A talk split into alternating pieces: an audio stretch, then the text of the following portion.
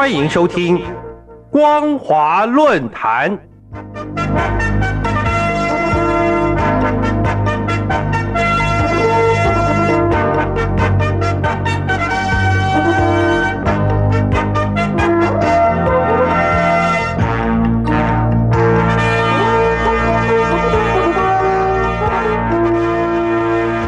听众朋友您好，欢迎收听光华论坛，我是黄轩。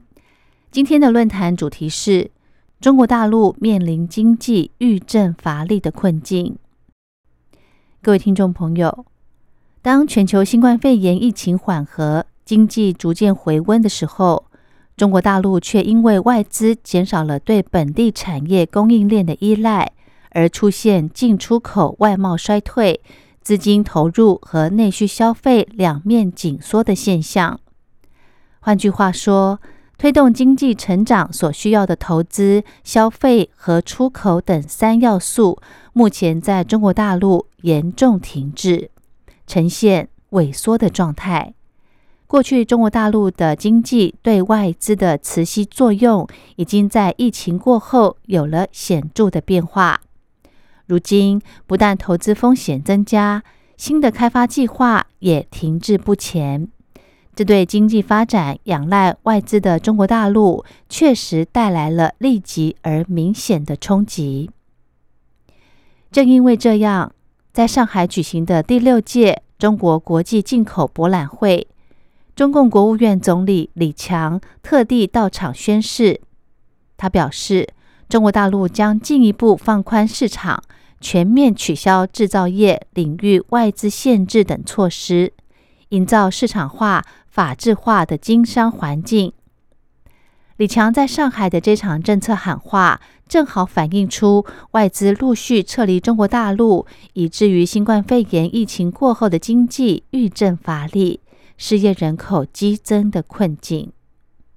事实上，今年1月外资买进中国股票的金额曾经创下有史以来的最高纪录。当时中共取消防疫清零政策，外界对中国大陆经济恢复到疫情前的荣景抱有相当的期待。不料才过半年的时间，外资对大陆市场的信心竟然全面翻转，大量抛售的股票市值已经超过250亿美元。换算人民币大约是1774亿多元。不单单这样，著名的跨国科技产业，像是苹果、微软、谷歌、戴尔以及惠普等公司，以及汽车业的三菱、保时、菲亚特等等品牌，和食品零售业的 Walmart， 都陆续将资金全部或部分从中国大陆撤离。最近新的例子是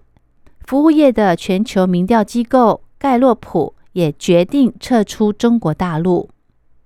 要知道，在真实民意难以发生的地方，盖洛普并没有着力在民意调查，反而是商业的市场调查和顾问咨询才是主要业务。因为在信息不够透明的中国大陆，官方发布的数据往往造假失真，必须再从各种统计的资料加以研判，才得出比较接近事实的状况。可想而知，盖洛普身为商业经营前置作业的市调公司，它的业务消长正反映了当今中国大陆经济的真实情境。即使是还没有撤离动作的外资企业，也觉得矛头不对，纷纷跟风减少对中国大陆的投资计划，让中国大陆的经济出现了25年来未曾见过的窘境。不可否认的，从习近平第3任的任期开始，在网络控管、数位监视、国家安全和新疆再教育营等面向，不论是法规强化或是执法到位，都比过去的中共领导人更加的严密。甚至改革开放以来，正左经右的路线也出现了逐渐向左倾斜的发展。最明显的是持续加强对民间企业的控制。所谓国进民退与企业信党，已经成为当今大陆市场的主旋律。中共官方既然明确要求共同富裕以及服务国家为优先，那么随着行贿政府官员或利益输送等方式为企业经营打通关节，以免面临贷款不易、税收无法取得优惠减免等状况，也就成了中国商场见怪不怪的现象。除此之外，中共新版的反间谍法的颁布，强化了当政者集权专断的地位，让公权力得以长驱直入，干预民间的调查行为，导致今年3月，美商顾问公司美思明治在北京的办事处遭到搜索，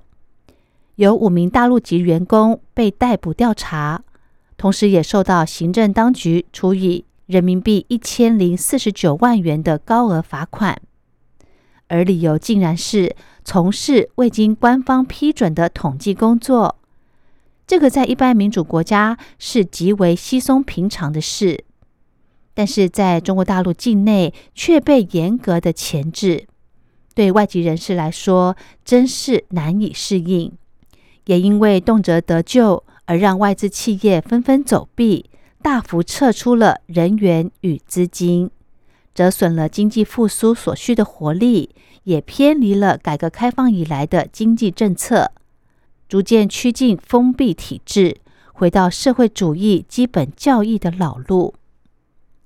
当然，近1年来，中国大陆相继发生金融和房地产风险事件，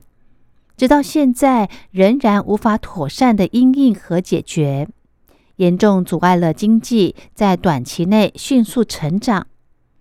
毕竟，金融系统背负着资产健全运行的角色，绝不容许脱离正轨。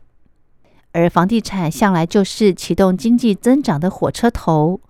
如今在中国大陆却遇到棘手的问题，让过去依赖基础建设投资带动经济的发展策略无从着力，因而导致大陆经济复苏的力道远远不如预期。正如英国著名的《经济学人》杂志所指称，在集权统治下的社会缺乏创新，面临失控的经济状况，通常只一昧加强管控，却不知适时松绑，而失了准头的决策，往往雪上加霜，形成尾大不掉的局面。从这个角度来看，中国大陆经济愈振乏力的困境，正是一党专政体制失灵以及失能的后果。